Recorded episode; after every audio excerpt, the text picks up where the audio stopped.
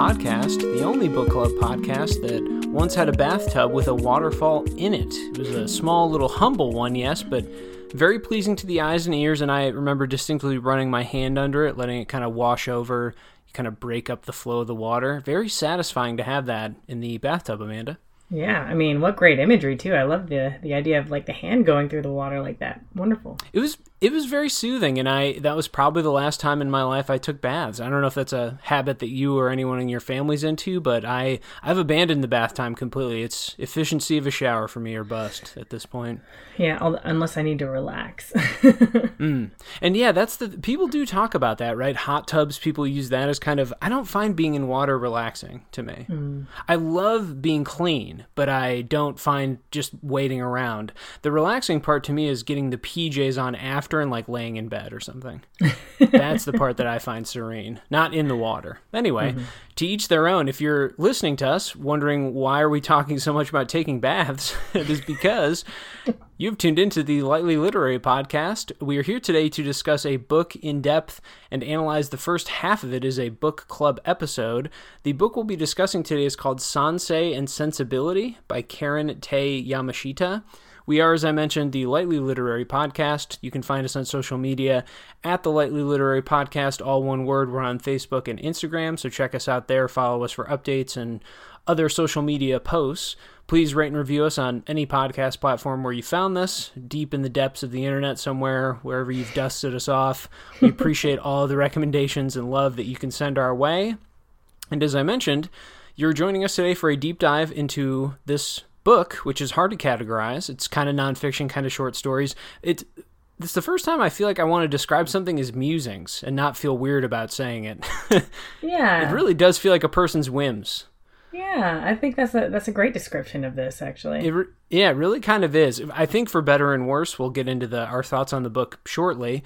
Amanda, you chose this book, and I cannot for the life of me remember what the prompt was. We do our book clubs based on prompts, so one person gives the other person a prompt, and then they pick accordingly.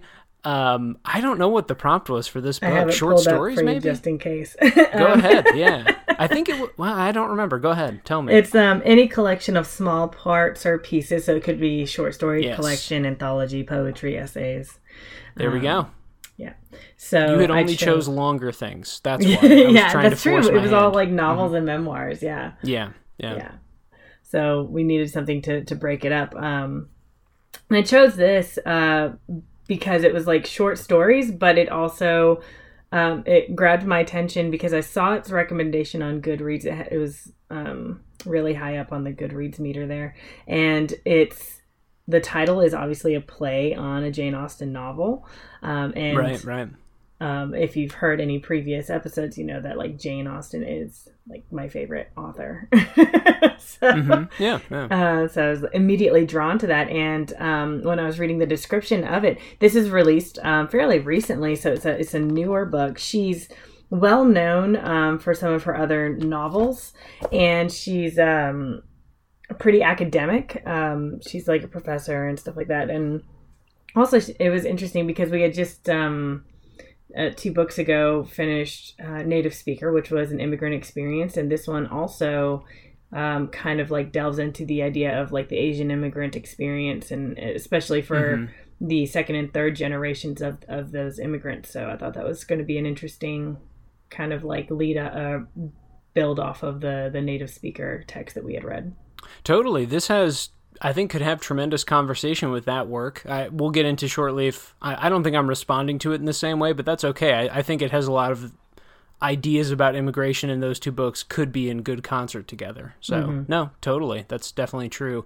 And I will say, given the prompt I gave you, I don't think you could have picked something more fragmented than this. I think this is almost incoherently fragmented. but that's again, I'll you know, I'll I'll lay off until we get into the specifics of it. But yeah, no, I you chose well. Like this has been a interesting, really challenging read, I think, for me. So let's um let's dig into it, shall we? Yeah. If you're if you're sticking along with us, I guess I should mention for the final time, we are going to cover the first half of the book. We always split our book clubs in half. So in this case, we're reading just the Sansei half. It's like pages one through hundred ish, right, in our collection. Hundred And then- yeah. Yeah, and so the next fr- next Friday in book club part two, we'll cover the second half and then the, the whole book, of course. So that's what we'll be spoiling for today. If you're sensitive to that, and if you don't care, well then join us anyway. Let's start with fill in the blanks, Amanda. I'll have you start since you picked the book and you wrote the fill in the blank as well, perfectly fitting. So go ahead and start us with the fill in the blank for this book. Um, I chose this fill in the blank because the second to last um, part of the of part one is um, just a list of recipes, which I found really um, interesting and, and playful and almost food memoir esque. So I thought I'd play on that, especially since we just finished a food memoir. Um, so the the prompt is: if I had to choose a dish that represents my cultural cultural identity, it would be blank. And so for me, I chose kimchi jjigae, um, which is like kimchi stew. And Oh, okay. yeah, it's first of all, it's like my my brother and my mom. This is their their favorite dish, right? So it's um it's got kimchi and it's got um, tofu and it's got um, meat in it. In our family, um, and in a lot of Korean families, um, the meat is actually spam. Um, and Oh, okay. so I chose kimchi jjigae because it's like a marriage, a mixture of both the Korean kimchi, but also the spam, which comes from the American soldiers um, bringing in some some of their foods and stuff like that. So it's like a, a it's a perfect marriage of the two cultures for Oh. me, and, and it's a comfort food as well because it reminds me of of home. Wh- How do you find in the past decade or so the? It's been slow moving, I suppose, but to me, as a non-Korean person, I it seemed kind of fast moving to my perception. But again, I, that's a privileged position. But what do you think about like the proliferation of kimchi? I feel like I like I went back to Janesville, Wisconsin, where I'm from, and there now this is a restaurant downtown uh, called Lark is the name of it, and it's I would say it's attempting to be heightened cuisine, but it's Americana food at its core. But it's yeah, it's like a nicer, more upscale version of all that stuff. It's not like a chain or anything. It's a standalone. It's got a chef whose name is on the menu, that kind of stuff. Anyway, I don't hmm. think it would blow anyone's minds if you're if you've eaten out in like major cities. But you know, it's Janesville, small town. It, it's nice. But their mac and cheese is kimchi mac and cheese. Like that's where kimchi's at now. Like you can get kimchi mac and cheese in Janesville, which uh, to me is like whoa it's yeah it's here to stay or something it's it's having a moment i don't know how you perceive it though if you've noticed it creeping in in kind of i don't know a bigger cultural uh, culinary way Yeah, it way. definitely is, and I think that's because there's a lot more um, focus with like um, the the TV shows like Iron Chef and stuff like that, where they introduce these Oh, yeah. flavors and these ingredients that are um, more exotic. So we see things Mm-hmm. like kimchi, and you see like natto and stuff like that, like things that that the West doesn't normally eat. Um, I think they're having a moment right now just because of how uh, the um, food industry has been portrayed in, in the media now. It's just like something else for us to consume, and so we get to see those things Right. that we d- wouldn't necessarily eat ourselves. I mean, you you came up with that um, uh, the kimchi dip, right? The, the Oh, dip. yeah. man, that was delicious. Yeah, and I'd never thought of something like that. I, I thought it was wonder- wonderfully just start mixing it with all kinds of stuff i think that had yeah it was cream uh, cream cheese is kind of a base but there was some other stuff going on in there but yeah, it was basically like a fatty kimchi dip it was very good Yeah, it was easy to spread on crackers. Kimchi, something I enjoy too. For me, a little goes a long way, and that's true for me with most pickled or fermented foods. I Mm-hmm. like them, but I like sauerkraut and pickles. I really like, but yeah, a little goes a long way for me. Is my takeaway. Kimchi, Mm-hmm. kind of the same. Like it. Um, I don't know if I've ever had a soup based off of it. Again, that's the, that sounds to me like I would need to try it to know because that might be too much, but it might also be amazing. I yeah, I'm intrigued. That's yeah. I'm Maybe I'll make it for you one day then. When be when all yeah. of this crazy quarantine stuff is over. 10 years from now in the in the apocalyptic wasteland I, you know if we get kimchi in the apocalypse then whatever that's we're doing all right making it happen we'll definitely have cabbage yeah i don't know if we'll have the things to make it but we'll have cabbage for sure i'll I'll throw out a really quick one. I you chose such a fascinating prompt because it exposes my shallowness. I I've struggled and I d- still don't have an answer to what my cultural identity even is. I don't even know. I just identify as American. I think like most kind of white mutts of of like mixed European descent, I don't I feel absolutely nothing for ancestors of my family. Uh, for the people I've met in my family, I feel a tremendous amount. Uh, for example, my mom or my grandfather. That, but like I feel nothing. Like if someone did a DNA test on me, they could tell me literally anything. I would feel absolutely nothing. I'm certain of this. I just don't care. Which you know, maybe that's me repressing something, or I don't know. We can do the we'll do the therapy session later. so I've always struggled with this because I know I think I'm mostly Irish, maybe like Scottish and French or some combo. Literally don't care. Never been to those places. Would love to go, but I'd love to go anywhere. I'd love to go to Japan. I'm not Japanese, so mm-hmm. I it's I don't know. Anyway, so I struggle with this. I just went with a homegrown Midwest white American answer, I think the cheeseburger is, is a really good representation. I think for me personally, what does a cheeseburger represent? Kind of everything and nothing, which is why it's such a good symbol symbolic food.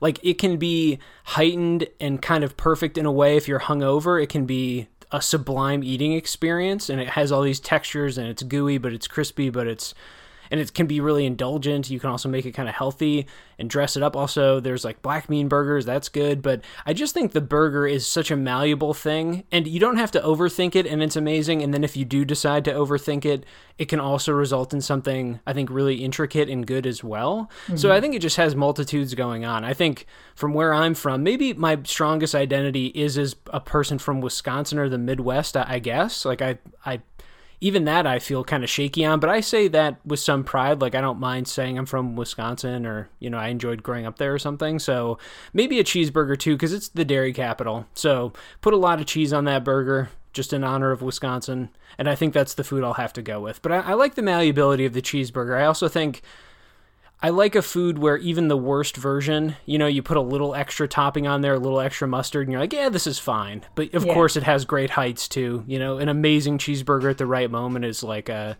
yeah, transcendent experience. So that's my answer, I think.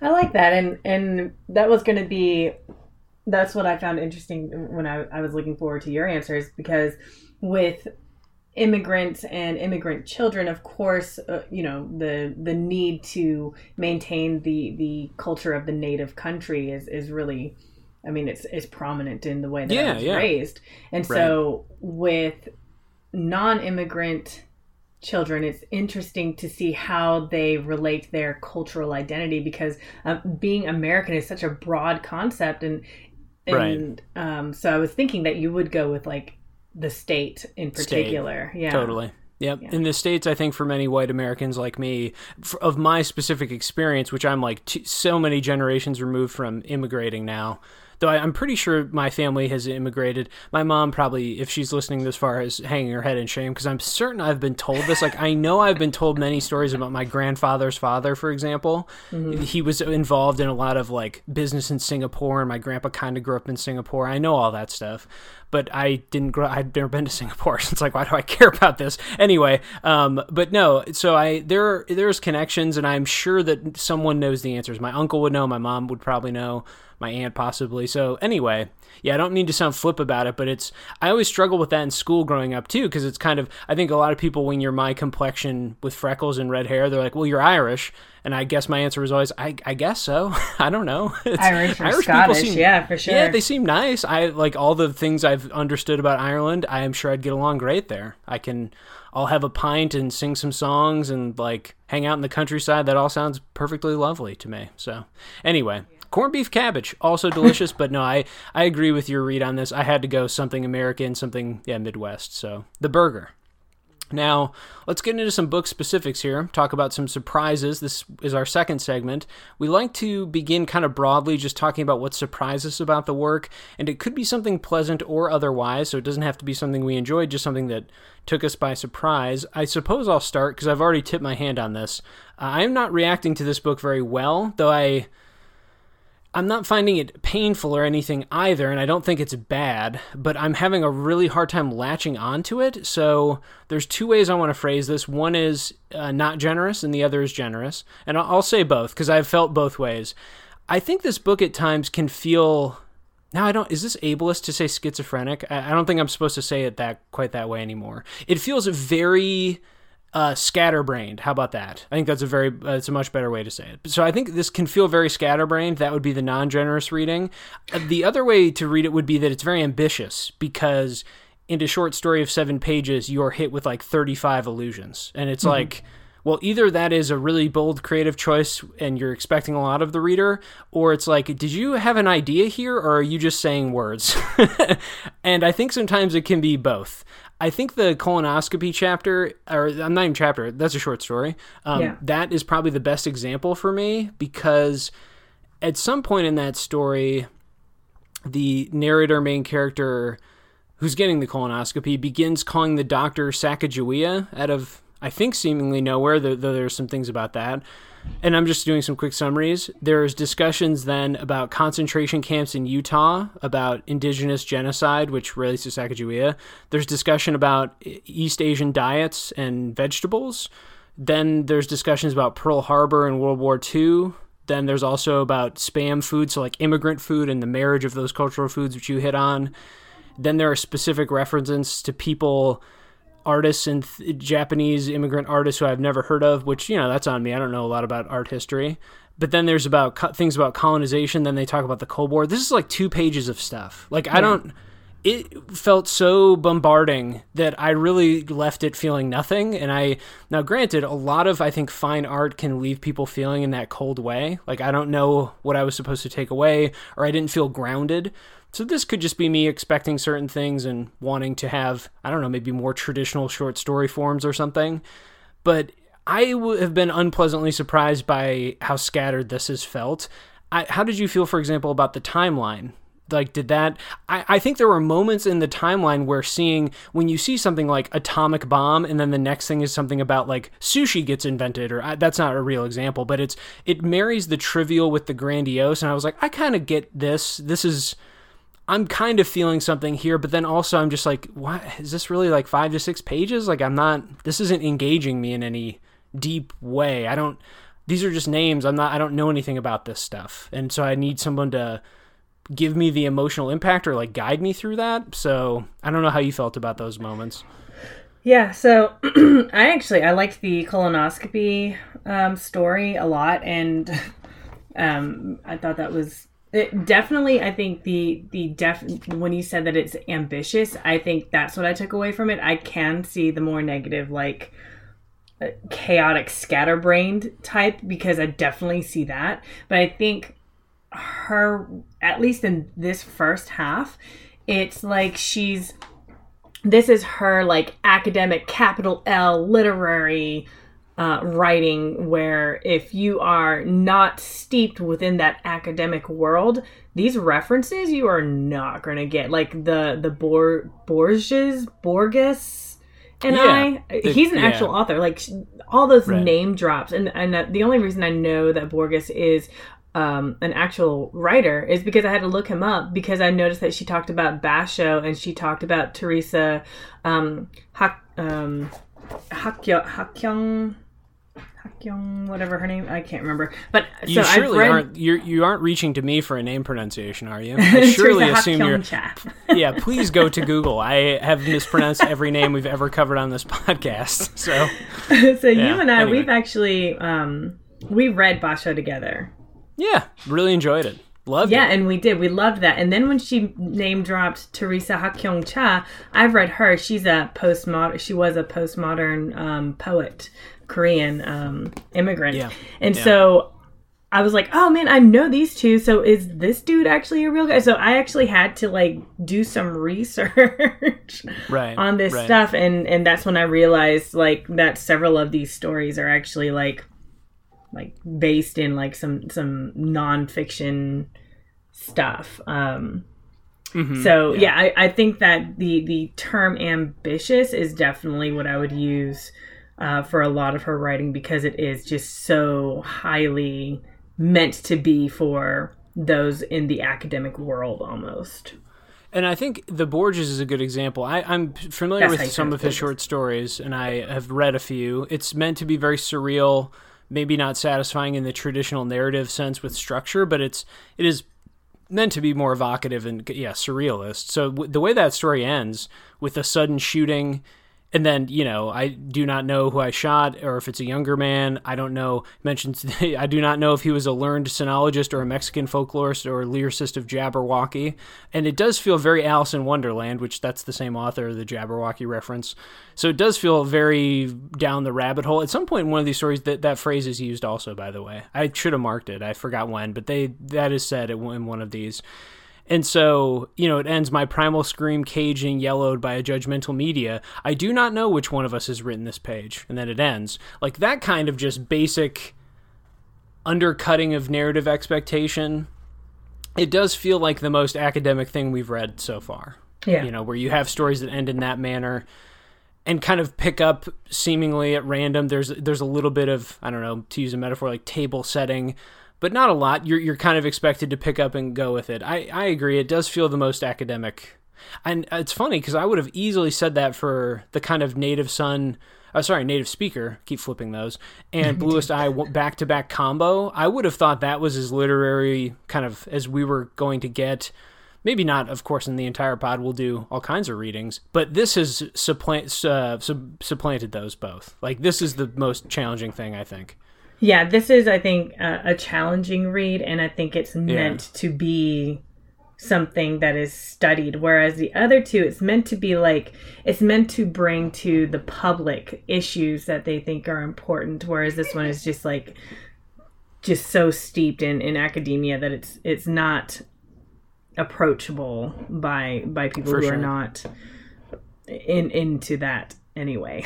and what? So is your surprise related to that as well? It seems like it is kind of. It is, yeah. So um, I thought the stories would be more along the lines of like plot-driven stories, um, and instead we get these almost essays they're like fiction essays and this stream of consciousness compositions and it's not to say i didn't enjoy them it's just it, it's not what i was expecting and therefore i had to completely change the headspace i was in in order to give a fair shot to these mm-hmm. compositions mm-hmm. because if I would have continued like the first story I was like reading it like oh this is like short fiction I'm really enjoying this and then in the next one I was like uh, what I what so I had to change mm-hmm. the way that I was reading thing uh, her her works in order to it's like each one I had to change the way that I was reading which you know yes. it, it is a I guess a, a good thing you can't you definitely can't speed read through these um no. But if you if you're like not interested in like sitting down and really like picking apart some of these writings, then I mean like you're just not gonna like it. But if you yeah. are interested yeah. in like different plays on like genres and and and ideas that are expressed in, in, in very unique ways, then I think that this could be a very fulfilling read too. Yeah, it's been I think even reading two in a row is a mistake, which feels yeah. weird because I've not read that way at all. I think I've read it in two large chunks, maybe three. But and it also feels weird to say that because some of these are five pages, maybe seven, ten, something like that. Brief mm-hmm. though, very short. So, but I really don't think for the back half of this, I will try and avoid reading two in a row ever. Like, even if it's just, even if I read three in a day, maybe I'll read one when I wake up, take 15 minutes, that kind of a thing. But, right. yeah, I think for the second half, that is what I've learned is that I, I don't, I think you have to let these things settle and reread chunks when you're reading them and everything. So, yeah, it's been, I think it is scatterbrained, maybe is the way I'll say it. But yes, it's it's clear in its ambitions too. It feels very academic in that way. Let's jump sure. into motifs. We've been alluding at some or alluding to some, so let's get into it officially. Do you have a motif that jumped out to you? Something repeated in the text that um, had a lot of meaning? Yeah, the uh, internment camps. It's like yeah, nearly yeah. every story yes. alludes to it in some way. Yep. And um, it's I related to the idea of like preservation and cultural identity and perception. There's it takes on it almost like morphs into several different symbols through the course of the this collection so far, um, which I, I found really mm-hmm. fascinating, and, and I'm hoping that that kind of continues into um, the latter half, just because the the Japanese internment is something that I feel like I have never read of the Japanese internment outside of like Japanese American literature. So you mean you've never read something from an American perspective on it? Or... Yes. Yeah, that sounds about right to me as well. Now that you say it, that's true. Like Farewell to Manzanar is the only super because I taught that book when I was Yeah. a teacher. But Yeah. other than that, I can't even think. I can't even really think of a major. It is a strangely, well, maybe not so strange, d- given how America deals with some of its like racial atrocities and histories and stuff. It's maybe not strange, but it it's like acknowledged but not foregrounded or something. Also. it- man, are we really going to unpack the moralizing of World War II here? No, but it, it is one of the like it seems in American history one of the only events where the moral high ground is so unquestioned in our mind that it's like we're not going to revisit the sins of World War II because it's like undisputably the hero's moment, and so it that's kind of how it's been built up in the in the mythological mind of Americans or something like it's because there was such an obvious evil, quote unquote, not even quotes with not Nazis were evil, but it's just because the whole war gets super kind of consumed by that notion. Like even though the internment camps were, and I think unnecessary at best and like evil at worst act or something with no not a lot of evidence to back them or anything like it was just random parent racist paranoia um it, yeah, I'm not shocked that it's been kind of it, it's acknowledged. Like it's one of those things where I bristle at people being like it's never taught, and it's like, well, no, I've been in middle schools and high schools. Like it gets taught, but it gets taught for ten minutes in like a day. It's it's not it's something Right. underlooked. I think is the thing. It's not that it's ignored. It's just that how we should probably give it a bit more attention and a bit more kind of, um, yeah, a bit more attention than than we do. I guess is what I'm concluding at. But yeah, Yeah, I I agree. Like I I had not actually uh, when I was in middle school and in high school, I was not taught that about the internment camps. Like I didn't know about that until I stumbled upon Mm. it in um, a story that I read by Oh, a okay. Japanese American, and then I was like, "What?" And then I started doing some research on my own. That's when, yeah. I see. I hear you say that, and my initial, my teacher brain goes into its defensive mode, and my thought is the same. I always think when people say that stuff, or I just, it's often online when people lament their their education. Why didn't we get taught this? I, my reaction is always, I bet you did, but you, it didn't stick. I don't know. You got a middle school brain, man. Like, Yeah, it- you're not going to remember five minutes of a lecture in one year in seventh grade. like I, and again, that's we can then discuss how much more time or let like we can get into all broader discussions of how much focus. But it's I just hear it and I'm like, no, it was in there, but it's the uh, the the common thing. This is a digression now. Fully, maybe I'll cut this, but the way I hear that most often is around like finances and stuff, where it's like, why didn't we get get taught how to balance a checkbook or do that kind of? It's like, no, it's in there. Like that's what. It, um, politics and economics like civics classes for but like you don't care about a debit card when you don't have one so just being told how a debit card works isn't gonna you don't care like Right. we could tell you how a credit card works when you don't have a credit card and then 10 years later you're just gonna complain about how you didn't get taught about credit cards and it's like yeah man because you didn't have one you weren't gonna pay that close of attention when you don't have one to like fail at and actually uh, yeah understand the ramifications like anyway so it just hits me in that same mind spot but again i believe you that you it was never covered i just yeah it's it's an unfortunate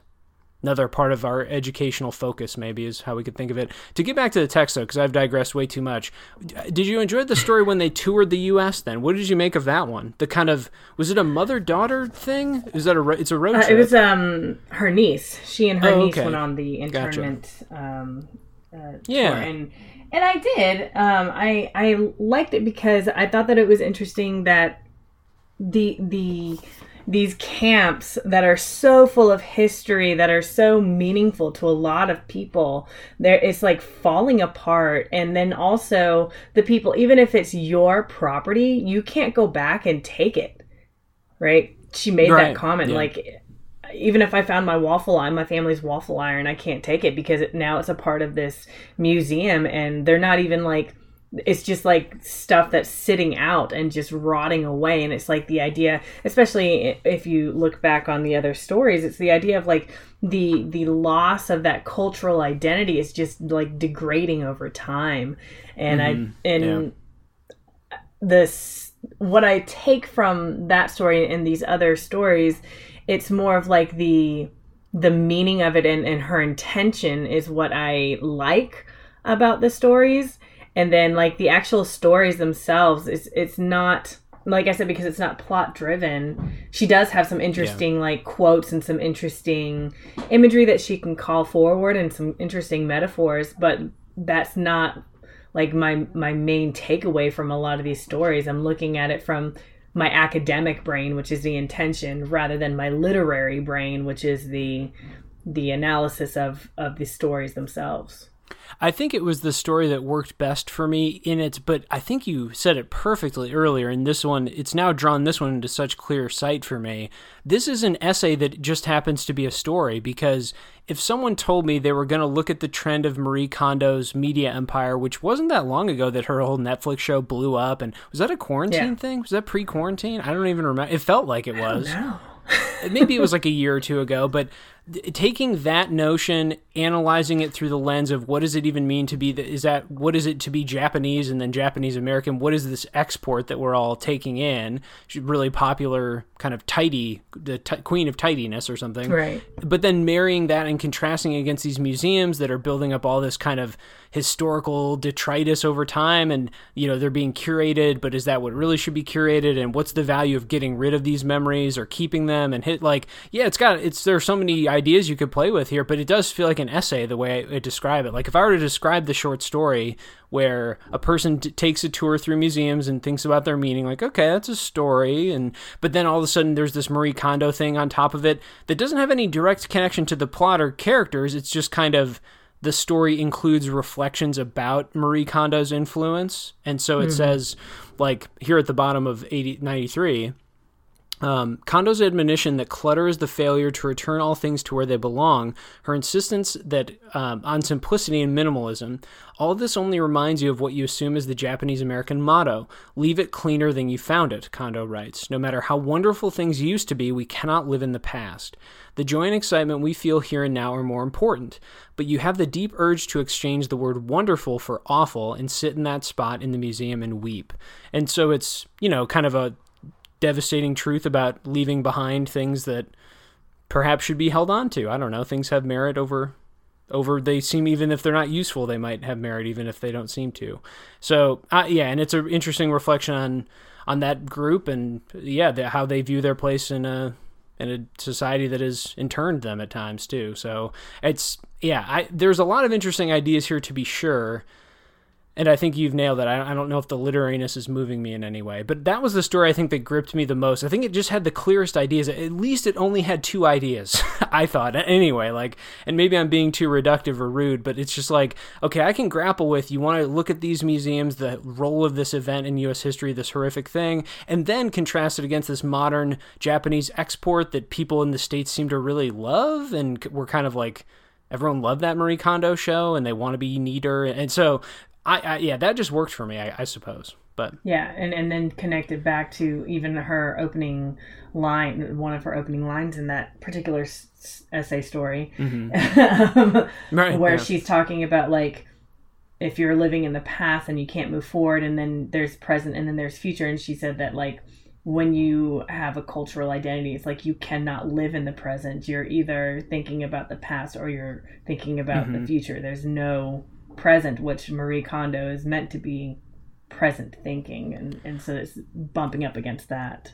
Let me throw up really my my motif then, just so I can ask you another question. Actually, about the, what I thought was the most story-like story so far, the the maybe simplest in structure. Uh, parents, especially older or middle-aged parents, is what I chose for my motif. Mm-hmm. I think in almost every story, or some of these are just essays too. In every one, there's some kind of adult figure, parental figure who they often make a sacrifice, or they have to you know immigrate or move, and there's and then there's how do they get old? How do we view them? But what did you think of the dentist story? Because I think it's the clearest story. It has a plot of sorts. It has conflict and rising action. And here I'm using all my sixth grade lingo, you mm-hmm. know, my childish analysis. But I think it is the most story-like moment. So, sure. do, how do you how did you analyze or take it, and did the parental aspect of it seem to? Because it's he's notedly bored, middle aged. He does his golf Wednesdays. Like it, the story goes out of its way to make him seem kind of like he's if not deteriorating, just kind of stagnant. Like he's set himself up well, but isn't thriving anymore maybe mentally or something how did you like that story i i really enjoyed that story actually and and my takeaway from that was like the idea of um duty and obligation before all. And so the reason that he seems so stagnant is because he's he set up this practice and he married well and and he's staying in the practice and he does his job well because he has to he's expected to. And then when she starts like picking apart um the when the dental hygienist starts picking apart other people's lives, that's when we see that he um, he's like getting some joy out of it, right? And he's like sabotaging his own career essentially because he's refusing to let her go. Um, yeah, yeah. He's he's taking he's finally getting some joy out of it, and so with that joy comes um, some some like sabotage of his sense of obligation and duty. And and and mm-hmm. it's disturbing to him when he finally has to sit down in the chair as well. Um, right. but only right. because he's afraid of what she'll see. And what she sees is that he's you know he's he's done enough. He's he's had his his job done and all that stuff. And so he that's when he's like you know what? I'm leaving. I'm gonna go. I finally like mm-hmm. you know mm-hmm. what? I've i've done my duty. I've done what i'm supposed to do and, and i'm leaving. And i i, was I, surprised I that love that yeah, I was surprised that Betty. I, I thought the divorce would be the other kind of emancipation moment, but it was kind of sweet that she came too. I don't. I don't know why it didn't present their marriage as kind of. I think it even had lines in there about how it was really a lovely marriage, not conflict ridden or anything, and was just nice. But I, for some reason, I thought that would be the other middle aged man, like he gets in his convertible and we're getting a divorce or something. But no, it was it was kind of sweet in its way.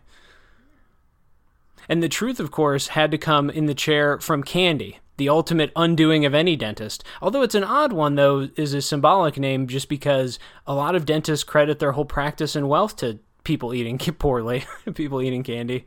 But I guess sometimes it's, you know, the truth the truth that sets you free in that way. And yeah, I thought I don't know. It was I was intrigued by the story's premise, and then I, I guess I didn't think some of the reflections he was having about keeping her there were a couple scenes where she's you know trashing his patients and revealing all their their most innermost secrets to themselves and all of that stuff and he keeps her on anyway out of a curiosity and enjoyment. I i thought maybe that should have been built up a touch more but i yeah i did kind of i enjoyed reading something that grounded me a bit more in my own kind of literary preferences. It did feel like a pretty clear story to me i guess. Yeah it definitely did and and the literary components too where he he keeps making references to like candies, different types of candy, gum, lollipops, and stuff like that. I yeah. thought that was really well done and really interesting, and I think that was the the literariness that I was like expecting with the others as well. Mm-hmm.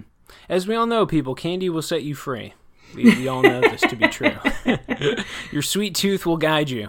Yep, she and she will expose all your foibles. that's that's right. It's yeah, you're gonna have cavities and they're gonna be painful, but uh, yep. I don't know. She'll clean it's it all, up for you though. that's right. It's all worth it in the end, you know, just to get the sugar rush, a little bit of a high. Were there mm-hmm. any other parents that stood out to you? Because again, I think they appear in I don't know nearly every story. Yeah, they're they're pretty much everywhere. I kind of enjoyed the the nonfiction. Again, it didn't hit me in any profound way, but the just the history, her own reflections on these photos of her grandparents or great grandparents. I think some of them were. And was it is Lucio just a friend of hers, a husband from Brazil? I couldn't even tell what their relationship was. Maybe I missed it or forgot. I think she said that they might have been like some kind of cousin or something like that. Oh, but then yeah, they're cousins, not. They maybe. don't have the same grandparents either. Um, mm. So I think that it's just, I know that she did research down there, and it might have just been somebody that she met while she was down there doing her mm-hmm. research. It is nice to see loving if not i wouldn't say it's the prose is too adorned or anything but it is like loving descriptions of people who toughed it out and kind of did their duty so to speak li- lived a good life next to those photos that are often just curiosities to people kind of you know they have an antique look about them but it so it's kind of, it was nice to see that life given. I get i think that project is kind of an essay idea.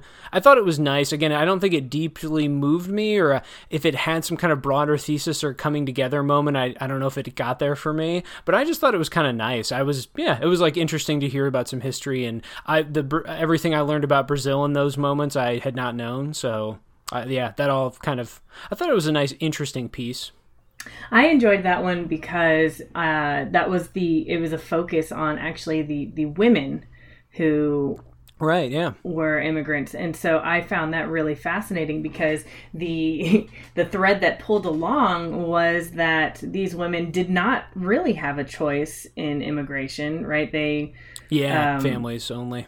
Right yeah. So the the guys actually brought them over and they were the right. ones that were like well this is what we're doing and they just had to go along with it. But even though they didn't have a choice in that they were the backbones of the family and they were the ones who supported right. their families all four of those grandparent the the the women had to do that and the men yeah, yeah. were um, like we had the, the, the academic guy who like could not move beyond whatever and, and so his wife had to take care of all that stuff it's i just found yeah, that interesting that the common thread being that they didn't have a choice they made the most of it and they were the ones that were basically the supporters of their families yeah and there was the one woman who ended up doing she ended up, I think, teaching Japanese at some point, so kind of ended up doing the intellectual work in a sense anyway.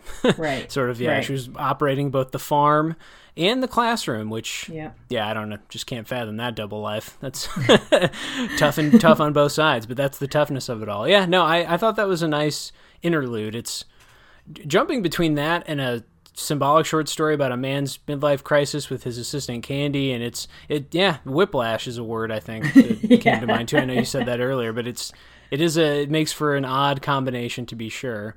Yeah. Let's move to a segment that might be redundant by now, but who cares? We're doing it anyway. um, we may have given get, showed our hands on this one, but that's okay. This is the please continue make it stop segment. We only do this in part one of the book club just because we're halfway through, so we can say things like, "What do we like about this? What do we hope keeps coming up?" and then "What do we hope stops?" Why don't you go ahead first, actually, with your make it stop or please continue? I feel like I've said mine, so I'll try and be quick on the back end. But go ahead. Yeah, um, I'll start with my make it stop. Um, the use of the the you, right? The the mm-hmm. point of view you, this the second person point of view.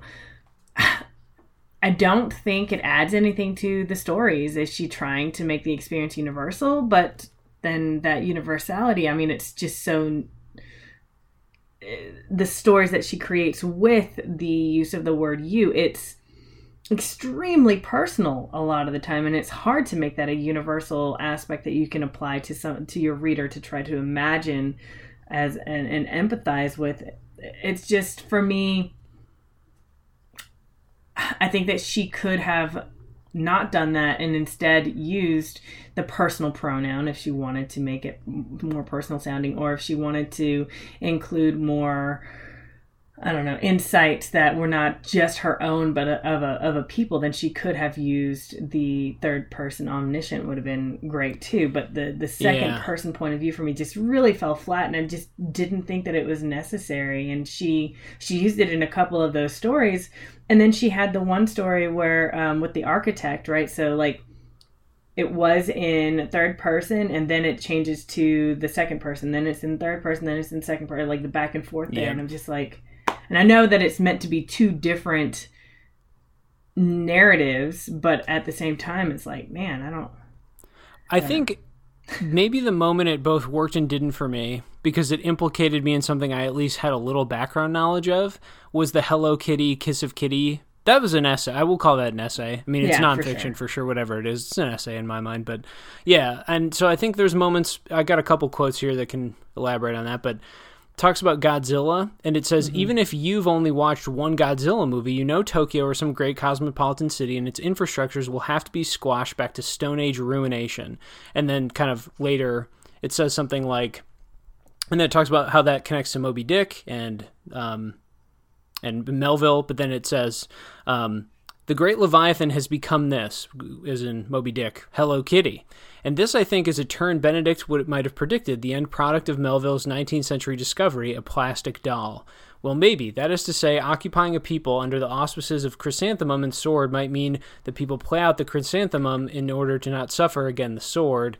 But then it segues after that into Japanese animation, and then it says something like, if your previous world changes forever, if you experience your own extinction, maybe this kind of escape is inevitable and reflects on that. I think she, I mean, she has a voracious mind and there is an essay in here that I'm very intrigued to read, but it, I again, it just jumps topics just too readily for me, and without it doesn't fully get me on board with one argument before it kind of picks up another. So I in that essay I read second person to me I guess it was kind of like okay, Japan has cultural exports that people in America, or we could just say, I guess, the West, are familiar with. Godzilla, sure, movie icon of sorts. Japanese anime, very popular. Depends on the age groups and, and types, and all that stuff, whatever. But yeah, it's there are these things that connect and have evolved in a more commercial sense. And Hello Kitty, that was a phenomenon for a bit there. I don't think she's overstating that. It that was a big. Yeah. I don't know what was that five years of kind of you know sticker books and toys and plushies and what you know I think don't you have a Hello Kitty thing in your car, or am I thinking of somebody else?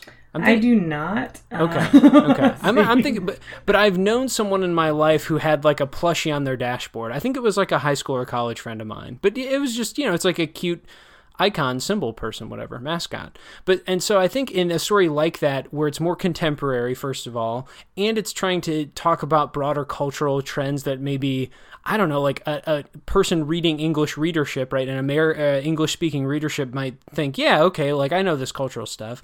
Still, though, I think that it's too scattered in topic to for me to fully ride with that voice. But I guess that was where it worked the most for me, just because I was nodding at some of the reflections and her ideas about these big cultural icons, I guess. I think that one, that particular one, also worked for me with the the use of the you because the way that I read that, it was more of like a presentation, almost like a speech, yes, or a lecture. Oh, yeah.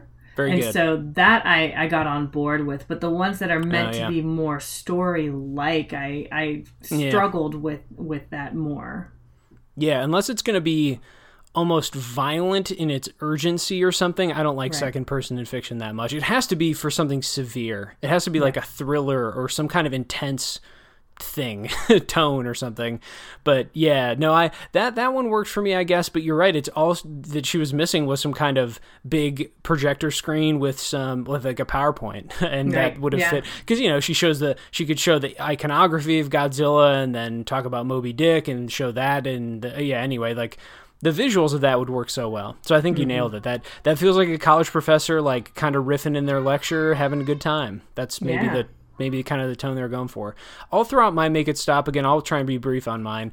I just think it jumps around too much. It plays too much with juxtaposition. I think that her short stories, for all of their writing pleasures, and I think both the the dentist story and the internment camp trip one had moments of real, just kind of pure story narrative expression pleasure some of them feel like they just kind of wither and die before they reach their potential. I especially felt that way about the colonoscopy one in the Indian summer.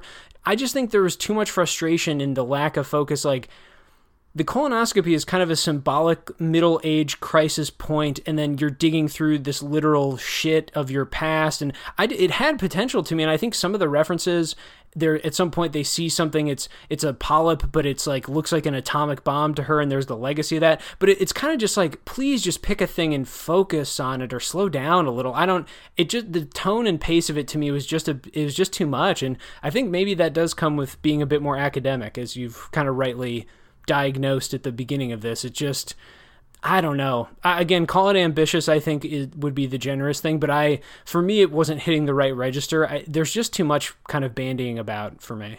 Mm-hmm, mm-hmm. I, I actually did like the colonoscopy one because it, yeah. it's uh, the, the the play on the idea of colonization, um, which is why we have the the Native American references and also like the the almost like well, what I've I've pointed out before um, is the idea of like these um, minority groups who, um, instead of banding together um, to fight for rights and to fight for equality and stuff, it's it's more of like, well, my my people suffered more than your people, and, and well, you your people are also complicit in this thing, and therefore we can't mm-hmm. really work yeah. together. With the the Sacagawea pointing out like um, the the loss of of Native American lands. Like you you had no right to be. You shouldn't have been interned in Utah anyway because that's not your land and it's not American land. It's our land uh, and stuff like that. So mm-hmm. I found that really interesting and, and thought provoking. So I, I understand like from a story point of view, perhaps it was incomplete in a lot of ways, but um, I enjoyed it because it was for me thought provoking, and I think it's because I at that point was already looking at it as like academic writing versus just pleasure writing. I think I think in order for it to move out of the you know this this is a deep cut for fans of the podcast, but we did a book club on this collection of what was it called like revolutionary or progressive what was that the um oh gosh oh, octavia's yeah. brood was the name of it but i forget how it was pitched uh, something it, it it's a revolution revolutionary mm-hmm. writings and and philosophers it, yeah, like things from the radical, what I say radical in a not critique or compl- from the far left, like it's it's very left ideas about yeah. the world, political things, which you know you and I grappled with, I think, well in that. But in that episode, one thing I struggled against was when does your pamphlet turn to art and when does your art turn to pamphlet? Right. And I, in a story of four pages, this just story does not do it for me. Like I don't need a list of all the things that have been colonized. I, it's put up against such intriguing ideas and symbols. I, I think the whole premise works.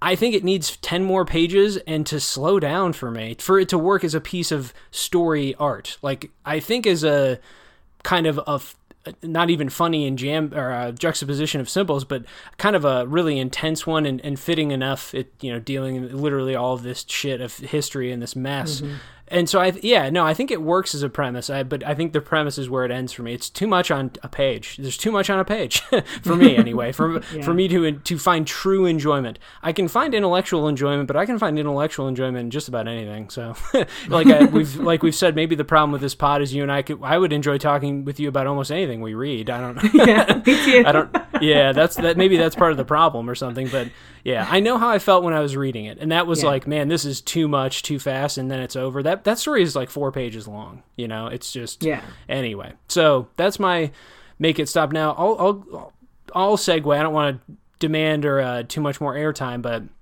I'll do my please continue just because I do want to be complimentary. Um, and I know I've been a little harsher on this episode, but I think that when she writes about generational disconnect and the, the difference between these generations, Sansei refers to the second generation, and I think it's Nisei or Nisei is the first generation of um, mm-hmm. Japanese people who lived Is- in America. Issei is Issei. first generation, okay. and then okay, and then it's hold on, it's in the the so it's Issei, Nisei, and then Sansei.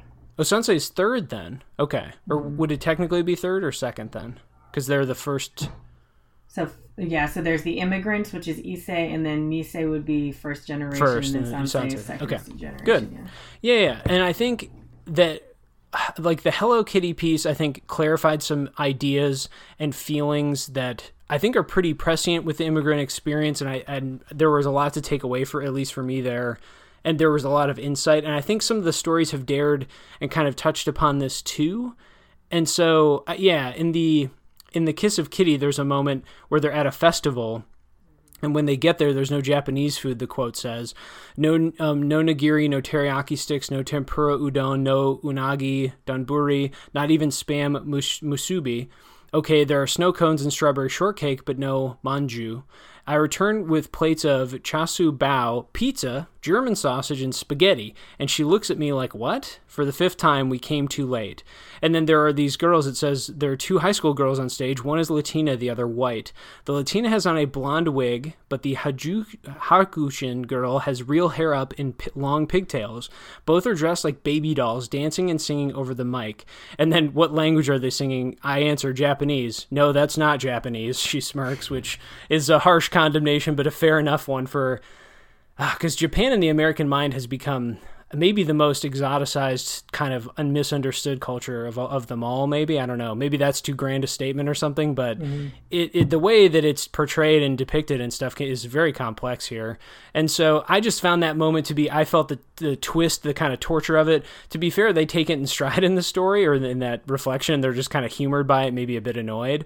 But it's yeah, just seeing those girls up there, I can picture it in the stage, kind of doing their dressing up like they're in an anime or something, and wanting to and wanting to be welcoming, wanting to embrace that stuff, and doing their bad Japanese. Like I, I understand all the impulses to, and it seems celebratory, but I don't think it has to feel that way. It feels kind of alien to the people there. So I, yeah, that stuff really works. I think when they're talking about that generational disconnect and the kind of detachments that happen, those awkward moments, I would love more of that. I think those moments in the story have really worked for me. So yeah, I enjoyed that um, that reading too because I was thinking of uh, she specifically mentions in that um, yellow face right? Mhm. And Yeah. um, almost it- it's it's the cultural appropriation, but that appropriation also leads to um, loss of cultural identity, where they they highlight this one aspect of the culture so much that Mhm. the historical significance often is like kind of washed away and is overtaken,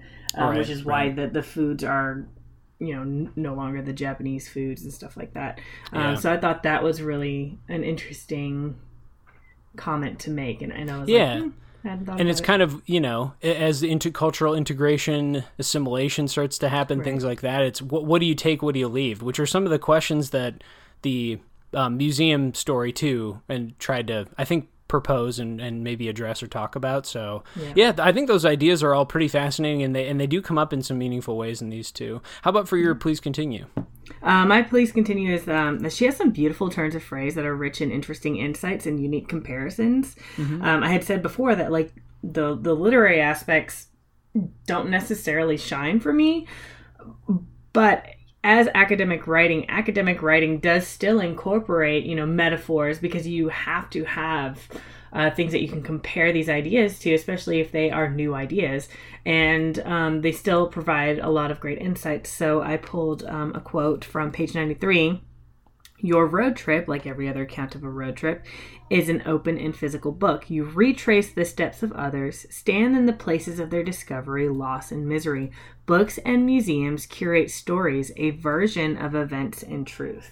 So here, um, as I mentioned, one the, the motif that I picked up on was the internment camps. So of course, I pulled a quote about internment camps.